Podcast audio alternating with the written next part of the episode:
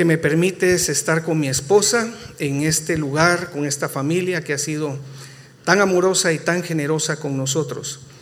Yo te pido, Padre, que lo que yo voy a expresar pueda ser de edificación para cada uno de los que estamos acá presentes.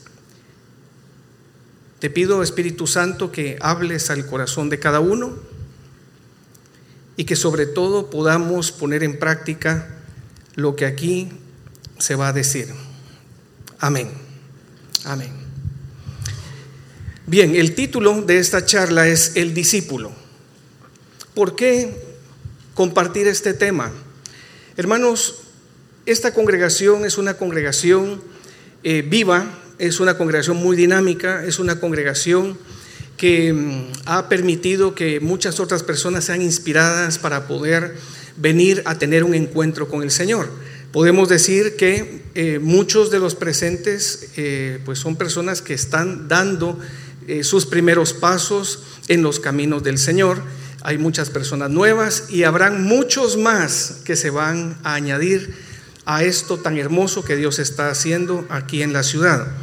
Así que es muy importante que nosotros comprendamos que ser discípulo implica entrar en un proceso, un proceso de desarrollo, un proceso de crecimiento. Y es una, es una invitación que el Señor nos hace para que nosotros, además de ser creyentes, seamos discípulos. En aquel tiempo el Señor dijo en su palabra que eh, habían muchos de los judíos que habían creído en Él, pero que si ellos se exponían a la palabra del Señor, la conocían, la vivían, ellos verdaderamente iban a ser libres y se iban a convertir en sus discípulos. O sea que hay una diferencia, como lo vamos a ver en el desarrollo de esta charla, y la idea es que cada uno de nosotros podamos anhelar convertirnos en discípulos del Señor y anhelar también que a través de ese ejercicio de caminata nosotros también podamos ayudar a otros a ser discípulos del Señor. Amén. Para esto se tiene que hacer un proceso de cambio, un proceso de cambio que comienza con formación, continúa con conformación y sigue con transformación. La transformación es una acción que produce un efecto de cambio. Esa es la formación. Y la conformación es que cada una de esas partes que han ido cambiando en nuestras vidas vienen a ser un conjunto de todo. Por eso es que se conforma. Las partículas nuestras, las áreas nuestras que van siendo cambiadas, al final se conforman y hacen de esas partículas o áreas concretas un todo en nosotros. Y luego, pues viene la transformación, que es el resultado de un cambio de lo que antes era algo a lo que ahora es. Y todos queremos entrar en ese proceso de cambio. Así que se han identificado, y voy a decirlo así, seis pasos para que la persona pueda entrar en ese proceso de cambio, seis pasos. No pretendo que salgamos aquí muy tarde, ¿de acuerdo? No es mi idea. Así que si no da tiempo para que podamos terminar los seis pasos, pues ya quedamos con que en otra oportunidad vamos a terminarlo. Amén. Pero sí quiero que por favor presten mucha atención. Em, tenemos la gran ventaja de que va a ser grabada esta charla, así que como hay mucha información, vale la pena que usted esté muy atento y ya luego usted puede repasarlo comprando, o no sé si se compra o se regalan, pero eh, las charlas van a estar a la disposición. Así que vamos a comenzar con el primer paso para entrar en ese proceso de discipulado, una mente transformada. Necesitamos tener una mente transformada. Es creer lo que Jesús creyó. Amén. Una cosa es creer en Jesús y otra cosa es creer lo que Jesús creyó. Hay muchas personas que creen en Jesús, pero que no creen lo que Jesús creyó. Es un en distancia Veo a Jesús, lo que Él cree, pero no necesariamente lo creo yo. Creo en Él, pero no creo lo que Él creyó. Es distinto. Por eso necesitamos tener una mente transformada. Un encuentro, hermanos, genuino con el Señor nos permite tener el corazón de Él y la mente de Él. Por eso es necesario que las personas puedan tener una conexión con el Señor. Yo a los 19 años de edad establecí esa conexión con el Señor. El Señor se mostró a mí, eh, pude entender que mi condición de pecado, mi egoísmo, eh, mi manera de ser, mis mentiras y todo lo que la naturaleza del hombre eh, da y se manifiesta me separaba de Dios. Y a los 19 años yo le dije al Señor, Señor, perdóname, asumo mi responsabilidad y te pido que tu sangre me limpie. A partir de ese momento yo comienzo todo un proceso. Él viene a habitar a mi corazón y esto que estoy compartiendo es el mensaje básico del Evangelio. El Señor viene a habitar al corazón de la persona y a partir de ahí Él pone su, su palabra en nuestra mente y en nuestro corazón. Y Él hace posible que dentro de nosotros haya una inclinación hacia amarlo a Él, servirlo a Él y conocer acerca de Él. A partir de ese momento entonces se produce el primer cambio en nosotros, pero es necesario tener un genuino, genuino encuentro con Él para que tengamos una renovación de manera de pensar. Dice la Biblia, buscad a Jehová mientras puede ser hallado, llamadle en tanto que está cercano. Deje el impío o el falto de piedad su camino y el hombre inicuo o pecador sus pensamientos y vuélvase a Jehová, el cual tendrá en él misericordia, y al Dios nuestro, el cual será amplio en perdonar. Porque mis pensamientos no son vuestros pensamientos. Mientras estéis separados de mí, mis pensamientos no son vuestros pensamientos. Y dice también, ni vuestros caminos mis caminos, dijo Jehová. Como son más altos los cielos que la tierra, así son mis caminos más altos que vuestros caminos y mis pensamientos más que vuestros pensamientos. Esto es cuando nosotros estamos lejos del Señor. Pero cuando nosotros tenemos esa conexión con el Señor y nacemos de nuevo, la idea es que sus pensamientos sean los nuestros y que sus caminos sean nuestros caminos. Amén. Esa es la idea. Cuando adquirimos la mente de Cristo y pensamos y sentimos como Él, llegamos verdaderamente a experimentar una transformación. Miren lo que dice la Biblia en Proverbios 23, 7. Permítame leérselos. Porque cuál es su pensamiento en su corazón, tal es Él.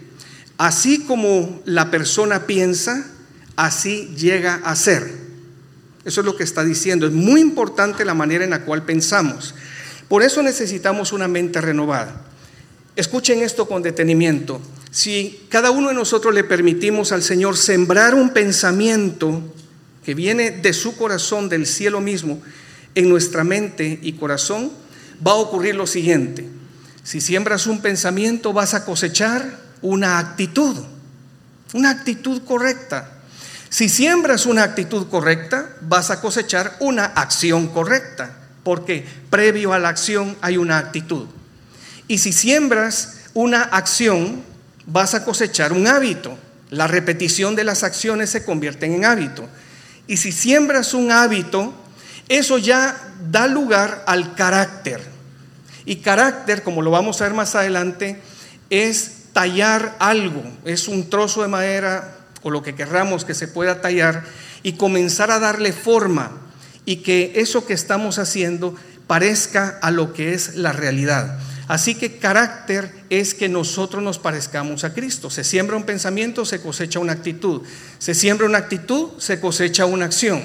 Se siembra una acción, se cosecha un hábito. Y si se siembra un hábito, se cosecha carácter. Y si se cosecha carácter, nosotros sabemos que cosecharemos un gran destino, un propósito grande en el Señor. Por eso es importante comenzar con una mente transformada y renovada. Hay paradigmas. Cada uno de nosotros tenemos paradigmas. Paradigma es una forma de pensar o una manera de pensar ya establecida. Cuando nosotros em, dejamos fuera a Cristo, yo por varios años dejé fuera a Cristo, mi mente se llenó de una serie de paradigmas, maneras de pensar. Ahora, esos paradigmas tienen que desaparecer porque yo deseo tener la mente de Cristo. Eso es lo que estamos viendo. Así que para muchas personas es muy difícil cambiar los paradigmas. Para cambiar un paradigma tiene que haber una motivación más grande, más grande que el reto que se nos presenta. Cuando la motivación es más grande que el reto o el desafío de cambio, entonces se pueden cambiar los paradigmas. El Espíritu Santo lo hace en nosotros. Amén. Poniendo un ejemplo, vamos a decir que hay dos edificios separados por una, por una calle, edificios altos. Les ponemos 50 metros de altura, son altos, ¿no? Los dos iguales. Y vamos a lanzar una tabla grande, suficientemente grande, para que llegue de la terraza de un edificio al otro, tipo puente. Y el ancho va a ser como de metro y medio. Entonces nos dicen, por 300 mil pesos le animamos a que usted atraviese de este edificio al otro. ¿Cuánto lo harían? Pues tú no tienes la suficiente motivación como para decir voy a arriesgar mi vida por 300 mil pesos. No, no tengo la suficiente motivación para hacerlo. Entonces, esa idea de que yo no voy a hacerlo prevalece ante el reto.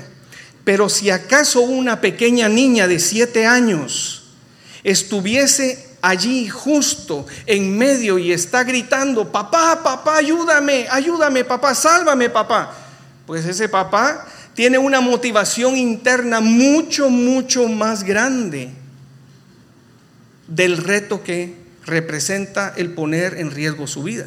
Entonces no lo piensa dos veces. Amén. No lo piensa dos veces. Lo hace porque la motivación es mayor que el reto.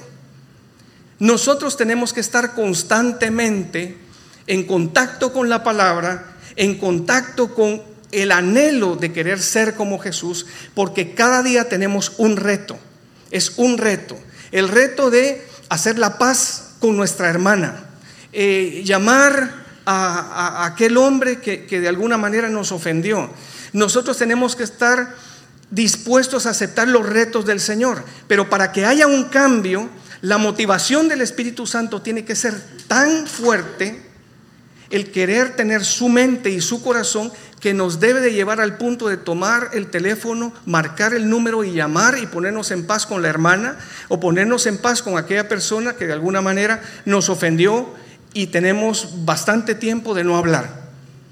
Precisamente yo tengo una persona con quienes se rompió la comunicación, hemos hablado con Rosita, ahora al llegar a, a Madrid vamos a hacer una llamada. La verdad es que ni siquiera sabemos el por qué hubo un distanciamiento, no lo sabemos. Pero el reto tiene que ser eh, tal que la motivación tiene que ser mucho mayor. Yo quiero ser como Jesús. No podemos estar en una situación donde yo ni sé por qué la persona se distanció. ¿De acuerdo? Entonces, una mente renovada es lo que nosotros necesitamos para salir adelante. Dice la palabra de Dios, no os conforméis a este siglo, sino transformaos por medio de la renovación de vuestro entendimiento para que comprobéis cuál sea la buena voluntad de Dios, agradable y perfecta. Yo no sé mm, desde cuándo tienen ustedes eh, su Biblia, yo les animo incluso a comprar una nueva Biblia y a darse la tarea de volver otra vez a marcarla, volver otra vez a hacer sus separaciones, hacer sus pequeñas notas. Tal vez le ilusiona una versión distinta, pero tiene que estar en contacto con la palabra para que su palabra siembre en su mente un pensamiento que viene de Dios. Voy a pasar al segundo punto como segundo paso para entrar en una transformación, un carácter transformado no solo una mente transformada, sino también un carácter transformado. Y para hablar de un carácter transformado, tenemos que vivir como Jesús vivió. ¿Cómo vivió Jesús? Pues podemos trasladarnos a la época, al imperio romano, a la situación política que se vivía en aquel tiempo y hacer todo un análisis pero ver desde lejos la vida de Jesús y cómo Él vivió. La idea es que nosotros estando hoy aquí, en esta parte del mundo, nosotros vivamos como Jesús vivió. Uno de los versículos que para mí fue eh, revolucionario, de hecho fue el primer versículo que yo me aprendí de memoria, y es muy fuerte y muy contundente, ahora se lo leo y ustedes verán que es muy fuerte. Dice, en Primera de Juan 2.6, el que dice que permanece en él debe andar como él anduvo. Si yo digo que pertenezco a Jesús, yo debo de andar como él anduvo. Si yo digo que creo en Jesús, el reto es que yo tengo que vivir como Jesús vivió, hacer como Jesús hizo. No es fácil, por supuesto que no es fácil, pero como cristianos ese es nuestro objetivo. Él era muy piadoso. La idea es que nosotros aprendamos a ser piadosos. Él era muy generoso. Nosotros tenemos que aprender a ser generosos. Era paciente y también compasivo. Nosotros tenemos que aprender a ser pacientes y pasivos. Aunque nuestro abuelo no haya sido así, aunque nuestro padre no haya sido así, si el Señor es paciente y compasivo, nosotros vamos a aprender de Él. Amén. Él vino a servir, dice la palabra. Tenemos que aprender a ser siervos también. Y eso lo vamos a ver más adelante. Así que el carácter es determinante. Carácter no está hablando del temperamento de la persona. Carácter está hablando de manera de ser, manera de actuar. Ahora, el carácter de Cristo viene siendo muy contrario a nuestra naturaleza, a nuestra naturaleza carnal, es, bastante diferente. Eh, ser compasivo no es parte de nuestra naturaleza. Mm, ser dadivoso y generoso eh, no tener envidia, eh, ser humilde mm, no es parte nuestra, pero tenemos que permitir que el Señor vaya tallando y formando su carácter en nosotros para poder ser discípulos de Él. Amén.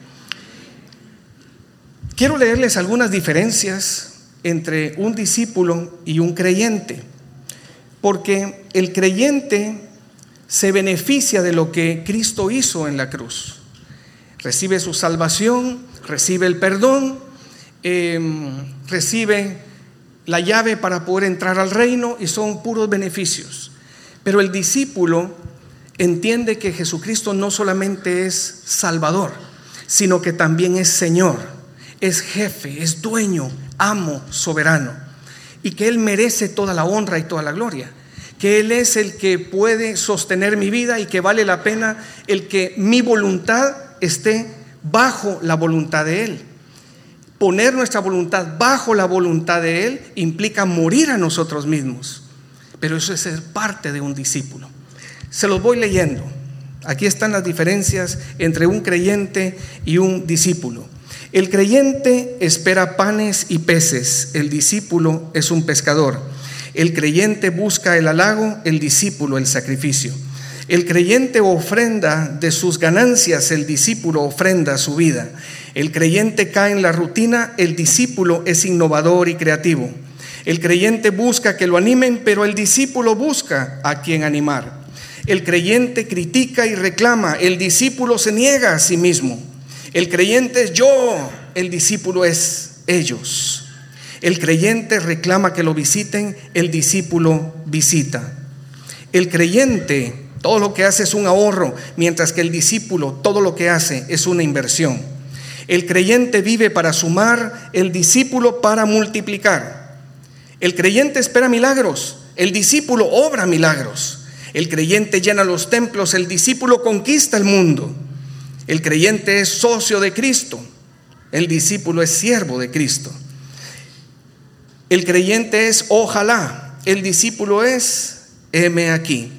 El creyente es trastornado por el mundo, mientras que el discípulo trastorna el mundo. El creyente espera recibir una almohada, el discípulo una cruz. El creyente es valioso, mientras que el discípulo es indispensable. El creyente agoniza sin morir, mientras que el discípulo muere a sí mismo y resucita para dar vida a los demás. Amén.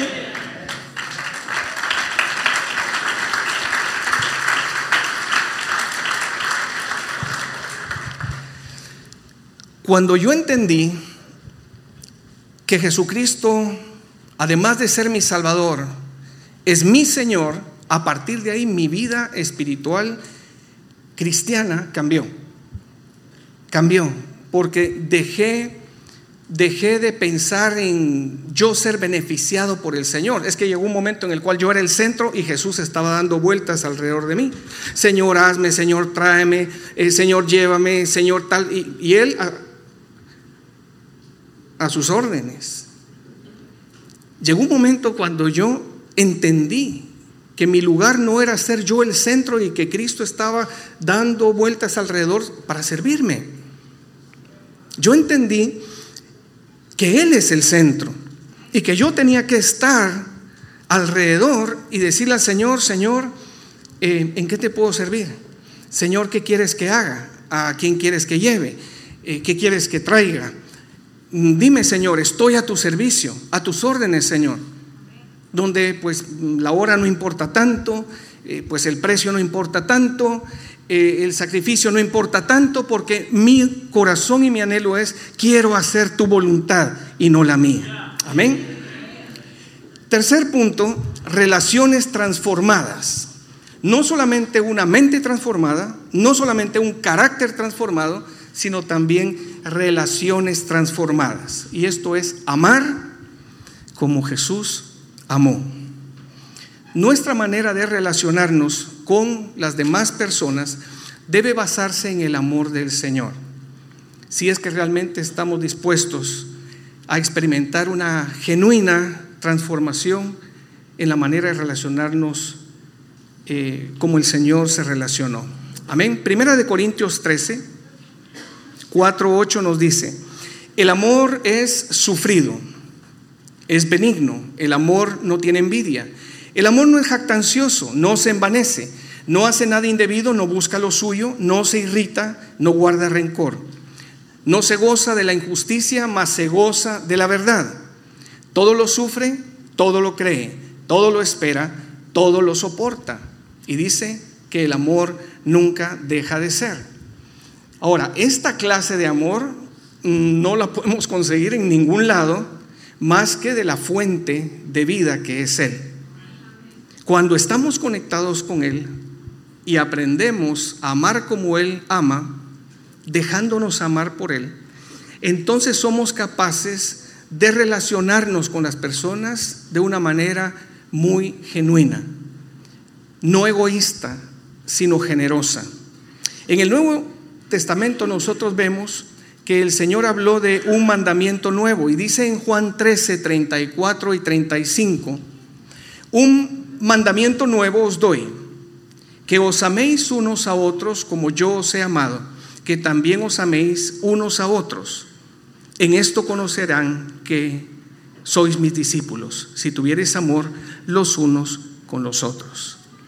Un mandamiento nuevo, este mandamiento de amar a los demás no es solamente poner la otra mejilla no es solamente mm, hacer con ellos lo que tú quisieras que hicieran contigo. No es solamente eso. Em, no es solamente bendecir al que te maldice. Este nuevo mandamiento es amar. Amar y amar. Amar y amar hasta que la persona receptora del amor sepa que nosotros genuinamente le amamos. No por lo que ellos vayan a hacer o no por lo que ellos vayan a dejar de hacer. Es un amor no condicional. Es amar a la persona porque es una persona hecha imagen y semejanza del Señor. Es una persona por la cual Cristo murió en la cruz. Y vamos a amar a la persona. Es bastante diferente a nosotros, sí, lo sé. Pero vamos a amar a las personas. Piensa totalmente diferente, también lo sé. Pero vamos a amar y amar y amar a la persona. Servirla. Expresar afecto, cariño. Expresar consideración. Hermanos, eso es lo que revoluciona las relaciones entre un cristiano y otro, y entre un cristiano y aquella persona que no conoce al Señor. Amar con este tipo de amor. No solamente debo saber que Jesús me ama, teoría, sino que debo experimentar su amor de una manera directa y personal, práctica. He sentido su amor y soy testigo de ese amor, así que me he dejado amar por Él, por lo cual puedo amarte de la misma manera. No puede haber cristianismo si no hay esta clase de amor. En el tiempo de Jesús, algunas personas profesaban una fe en Dios, pero Jesucristo mismo les señaló porque tenían una gran ausencia de amor. Sabían muchas cosas, tenían mucha teoría, pero no tenían esa capacidad de poder relacionarse con las personas y sentir compasión y amor por ellas. De hecho, Jesucristo fue criticado porque se reunía con personas que estos otros señores religiosos no estaban dispuestos a relacionarse con ellos. Y Jesucristo sí. Estuvo allí sin contaminarse. Estuvo amando a las personas sin hacerles sentir mal, sino al contrario. Les hizo sentir su, su brazo fuerte, su hombro, para aquellos que necesitaran un apoyo, un sostén. Y eso es lo que revolucionó en aquel tiempo la manifestación y ministerio de Jesucristo con relación a lo que ellos conocían. Amén. Podemos amar de esa manera. Hay casos donde quizás eh, tú eres un hombre que quiere seguir al Señor y tal vez tu esposa no, no quiere hacerlo. O al revés, puede ser que, que es tu esposo quien no quiere hacerlo. Y la manera para que la persona pueda tener un contacto con un pedacito de cielo es a través de nosotros, personas humanas, imperfectas, pero que cautivados por el amor del Señor podemos amar como Él amó. Y es lo único que les va a convencer, el amor que nosotros podamos tener hacia ellos. Amén.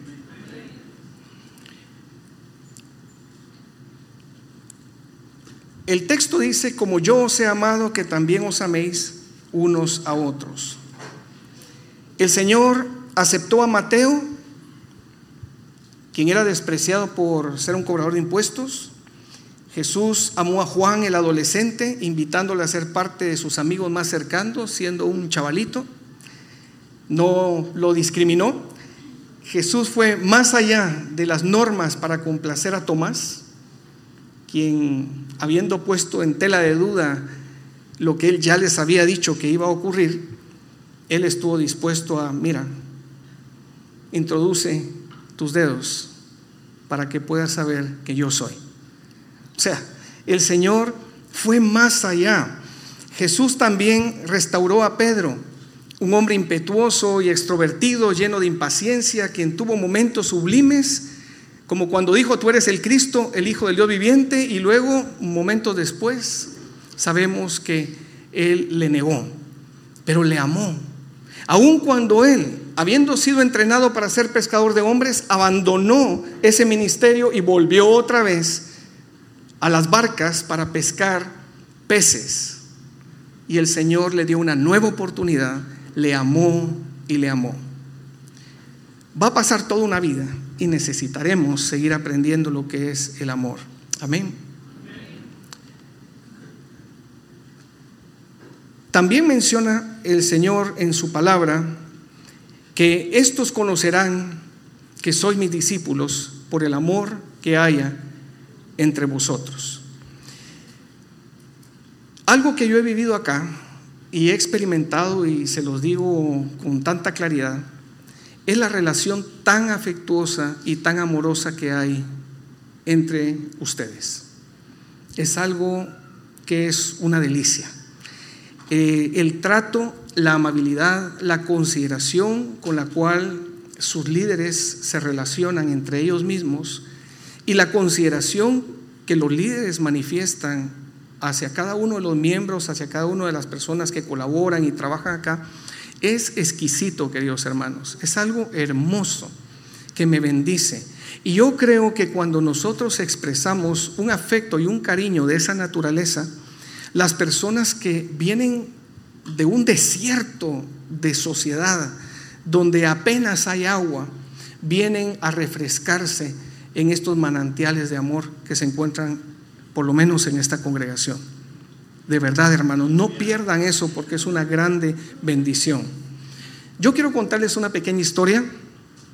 Esto ocurrió en Guatemala, en, un, en uno de estos eh, parques de, pueblos. Un hombre de Dios estaba sentado en una banca leyendo un diario, el periódico, y tenía ahí su pierna cruzada. De pronto se acercó un niño de los que eh, bolean los zapatos y le dijo, Señor, ¿le puedo bolear los zapatos? Sí, sí, hazlo, pero él no prestó atención porque estaba leyendo.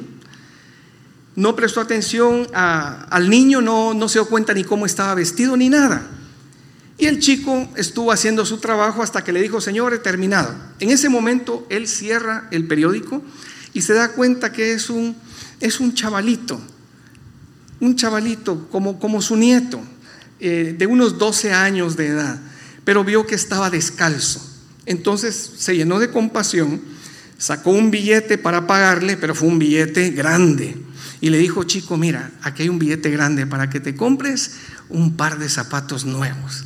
Y el niño estaba feliz, sus ojitos brillosos, cuadrados de sorpresa. Y entonces el hombre de Dios se va caminando rumbo a la parada de autobús cuando se da cuenta de que el niño viene detrás. Y se voltea y le dice, hijo, ¿necesitas algo? Este, no, señor, solo quería hacerle una pregunta. Dime, ¿en qué te puedo servir? Señor, perdone, es que ¿acaso no es usted Jesús? Le dice el niño, y él sorprendido. ¿Y por qué me preguntas eso? No sé, señores, que me han dicho que Jesús es amor. Y yo he sentido como que usted me ha amado, Señor. Eso fue real. Yo escuché al hombre que lo contó. ¿Cómo es posible que alguien pueda cometer la torpeza de pensar que alguien puede ser Jesús? Pues sí, claro que sí. Y muchos podemos ser confundidos por ángeles, que fue un ángel el que nos asistió en medio de la carretera, pues éramos nosotros ahí con nuestro pantalón de mezclilla y con nuestra camisa sucia que veníamos de trabajo, pero vimos a una persona que necesitaba y por puro amor le servimos. Y ellos interpretarán que fue un ángel, que fue el mismo Señor quien les asistió y respondió a sus oraciones porque no sabían qué hacer en medio de la carretera. El amor, hermanos, confunde a las personas para ver a Jesús en la vida de cada uno de los creyentes. Amén. Y eso es importante. Cuarto paso para ser transformados en este proceso de discipulado. No solamente necesitamos una mente transformada, no solamente necesitamos carácter transformado, no solamente necesitamos, ¿qué más? Una vida transformada, también necesitamos hábitos transformados. Es la es la habilidad de tener una formación o una capacitación con Jesús, así como Jesús se capacitó. No me estoy refiriendo a cómo Jesús capacitó a otros, me estoy refiriendo más bien a cómo Jesús fue capacitado. No cómo Jesús capacitó a otros, sino cómo Jesús fue capacitado. La palabra de Dios muestra que Jesús, por lo que padeció, aprendió obediencia. El padecimiento, de alguna manera, permite que en nosotros haya una transformación de hábitos. No es que nosotros busquemos los problemas, pero muchas veces la vida nos hace enfrentar problemas. Y no tenemos que rehuir de ellos ni renegar de ellos. Tenemos que enfrentar los problemas como tienen que ser enfrentados. Y para eso necesitamos ciertas disciplinas, ciertos hábitos. Hábitos de oración, hábitos de lectura, hábitos de silencio, hábitos de buscar al Señor en ayuno, hábitos para poder hablar con claridad, muchas veces lo que tenemos que hablar con claridad, hábitos para no prejuzgar, hábitos para poder ser lo que Jesús quiere que nosotros seamos. El Señor Jesús pasó por un proceso y les voy a hablar muy rápido de esto. En Oriente Medio existe el concepto de adopción, que es diferente al concepto que tenemos nosotros acá en Occidente.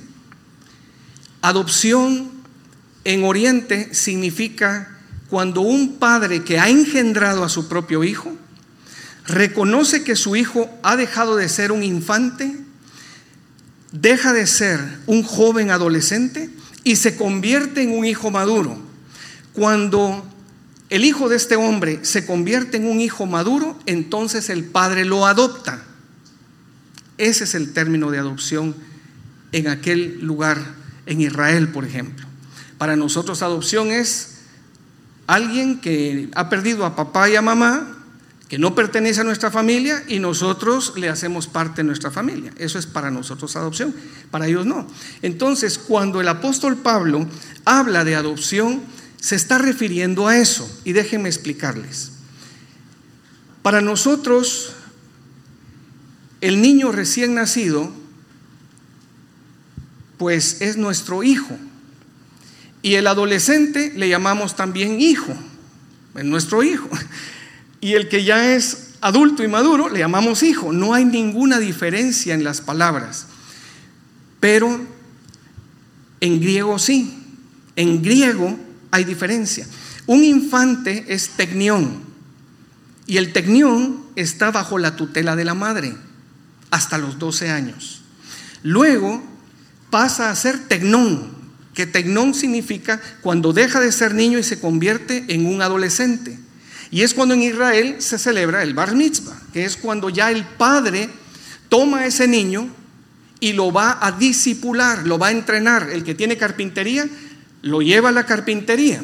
Y no voy a pensar que ahí a la mesa del escritorio para, para hacer las cuentas y pedirle cuentas también a los, a los trabajadores. No, no, es agarrar la escoba y comenzar a, quitar la viruta del camino, a recoger los clavos que estén sueltos, a poner las herramientas donde tienen que ir. Él tiene que comenzar desde abajo. Es el padre el que lo expone hacia gente experta para que sepa trabajar la madera o la panadería o la sastrería, ¿sí? Luego, cuando el padre está satisfecho de que su hijo ha aprendido el negocio, sabe cómo va, tiene una excelente calidad, la verdad es que llega a ser como él es, como el Padre es, entonces hace una fiesta pública y llama a todos los del pueblo, a los, a los religiosos, llama a los amigos, a los clientes y hace una fiesta. Y en medio de la fiesta dice, señores, quiero presentarles en esta hora a mi hijo maduro. Y la palabra es huíos. No es tecnión, no es tecnón, sino es huíos. El cual en este momento yo lo adopto. Eso es lo que dice. Y junto con la adopción hay tres privilegios.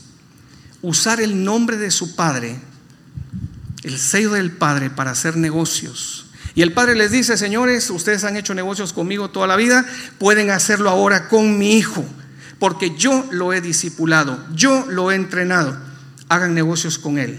Porque todo lo que Él haga lo va a hacer en mi nombre. Segundo privilegio de un hijo maduro. Es considerado igual a su padre. Pero aquí tenemos a un señor mayor y este pues 30 años de edad. No importa. Si el padre le ha discipulado y el padre dice, él es como yo, él es este joven considerado igual a su padre. Es el otro privilegio. Y tercer privilegio, usar la herencia de su padre, estando el padre en vida. Aquí nosotros no. El padre se tiene que estar ya muriendo, ya muriendo, para que entonces a ver si firma. Y los pobres hijos quebrándose la espalda toda la vida y ahí tratando con los bancos y tal. Y ahí el doncito tiene unas tierras por aquí, unas tierras por allá, pero no suelta prenda porque tiene inseguridad. Tiene inseguridad de qué van a hacer sus hijos con la herencia. Claro, como no los ha discipulado, por supuesto. Pero cuando yo como padre he discipulado a mi hijo y él sabe hacer el negocio, entonces yo le doy la parte que le corresponde, estando el padre en vida. Jesucristo lo vivió. Jesucristo experimentó el ser un tecnión. Él fue un tecnón a los 12 años ahí en el templo. ¿Dónde estabas? ¿Dónde estabas? ¿No sabéis que me es necesario estar en los negocios de mi padre? Y luego, a los 30 años de edad, una fiesta pública. Ahí cuando estaba Juan el Bautista y viene el Señor Jesús como un cordero que quita el pecado del mundo. Y dice Juan, yo no soy digno ni siquiera de desatar la correa de su calzado. Y Jesús le dice, es necesario que se cumpla toda justicia, porque Él es nuestro sumo sacerdote y a los 30 años de edad, la edad de la madurez, Él tenía que pasar por las aguas del bautismo. Y cuando pasó por las aguas del bautismo, se abrieron los cielos y se escuchó una voz que decía, este es mi huíos en el cual tengo complacencia. No mi tecnión, no mi tecnón. Este es mi maduro en el cual tengo complacencia. Y a partir de ahí goza de los tres privilegios nuestro Señor Jesucristo. Todo lo que Él hace, lo hace en nombre de su Padre. Ata en esta tierra, es atado en los cielos. Desata en esta tierra, es desatado en los cielos. Usa la herencia de su Padre. Él trajo el reino y el cielo se ha acercado, dijo, a vosotros. ¿Quién subió al cielo sino el que descendió del cielo? El Hijo del Hombre que está en el cielo y estaba con sus pies puestos en la tierra, porque Él trajo el cielo a la tierra. Amén. Los enfermos fueron sanados, los leprosos también, los cojos saltaron, los, los ciegos vieron, los sordos escucharon. Hermanos, el reino vino porque usó de los privilegios. Por una buena obra no te vamos a pelear. Entonces, porque tú siendo un hombre, te haces a ti mismo como Dios. Y por eso lo iban a apedrear. Porque me han visto a mí, han visto al Padre. Amén. Hermanos, el proyecto del Señor es que nosotros dejemos de ser tecnión, dejemos de ser tecnón y pasemos a un nivel de madurez, pero eso solo se da a través de un proceso de discipulado. Y la creación misma, Romanos 8, está esperando la manifestación de quienes? De los hijos maduros de Dios. No de los inmaduros, de los maduros de Dios. Amén. Así que tenemos que pasar por ese proceso de capacitación. Por último, Servicio transformado es ministrar como Jesús ministró.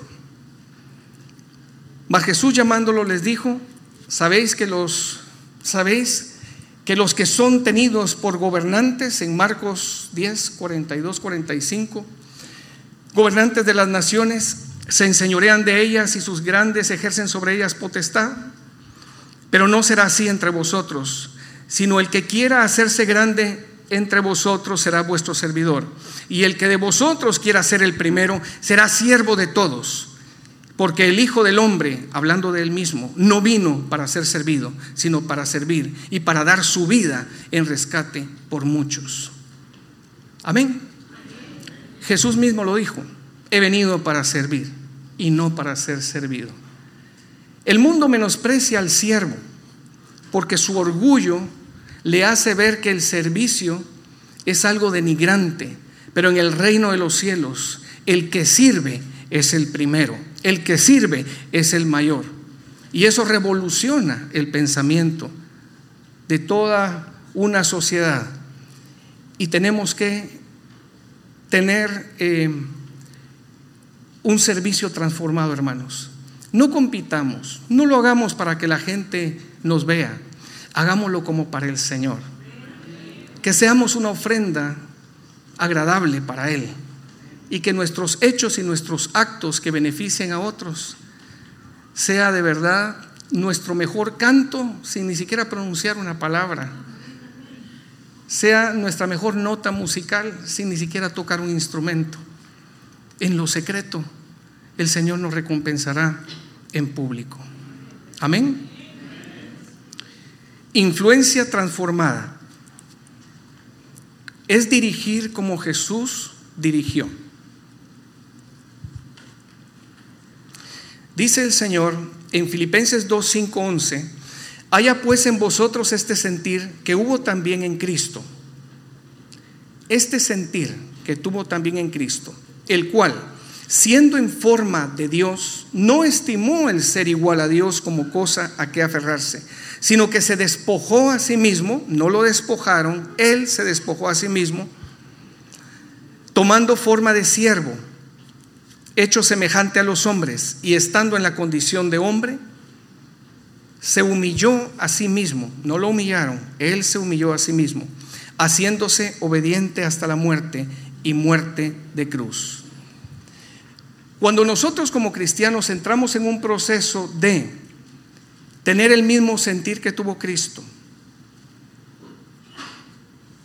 no aferrarnos a un estatus o a una posición, sino considerarnos nosotros mismos siervos de los demás y tener una actitud humilde y obediente, el Señor permite que tú tengas mucha influencia. Porque el Señor al que se humilla, lo exaltará. Y el que se exalta a sí mismo, el Señor lo humillará. El sentir que tuvo Cristo es, yo voy a servir. Voy a hacerme como ellos. Y en la condición de ser un hombre, me voy a hacer un maldito. Para quienes no han escuchado esto y les sorprenda, la Biblia dice que todo aquel que moría en una cruz, en un madero, era maldito. Él se hizo maldición. Y eso fue lo más bajo que podía descender. Y estando en esa condición de maldición, de muerte, asumiendo el pecado de todos, Dios le levantó de entre los muertos. El espíritu de resurrección vino a él. Y Dios le dio un nombre que es sobre todo nombre y bajo ese nombre, toda rodilla se doblará y toda lengua confesará que Jesucristo es el Señor. Así que hermanos, si queremos tener una influencia transformada, que eso implica liderazgo, es un liderazgo con las marcas de servicio, las marcas de obediencia y las marcas de humildad, para que el Señor nos ponga en una, una plataforma en la sociedad, en una plataforma en la iglesia, en una plataforma en nuestra familia, donde seamos honrados. Amén. Que el Señor nos ayude. Vamos a hacer una oración. Le invito a todos a ponerse de pie, por favor.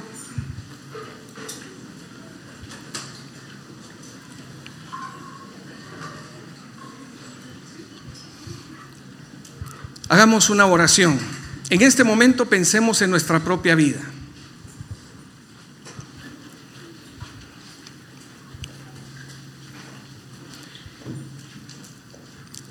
Digámosle al Señor en lo profundo de nuestro corazón que queremos ser sus discípulos, que queremos pasar por ese proceso de transformación.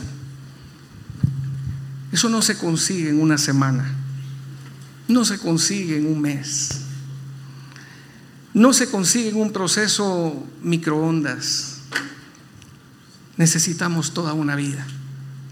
Pero la disposición tiene que comenzar ya. El deseo tiene que ser ya.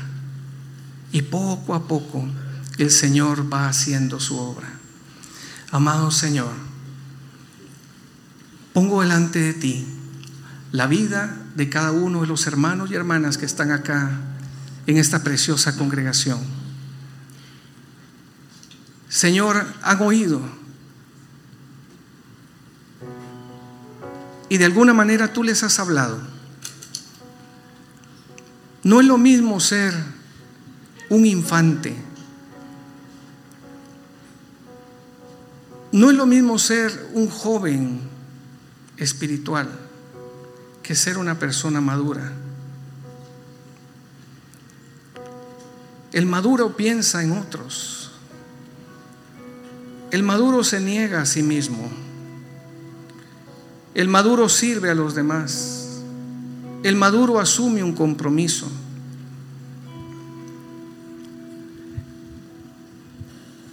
El maduro lidera con el ejemplo. Señor, ayúdanos a todos a madurar. Haz conmigo esta oración sencilla, Señor Jesús. Te doy gracias porque has venido a mi vida. Y junto con tu vida,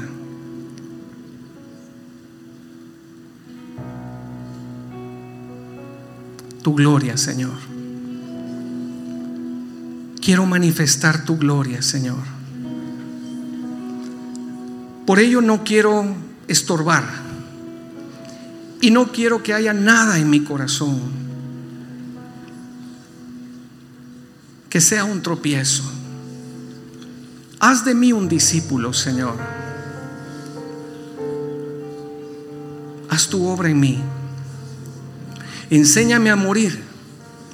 Enséñame a menguar para que tú, Señor, tomes tu lugar.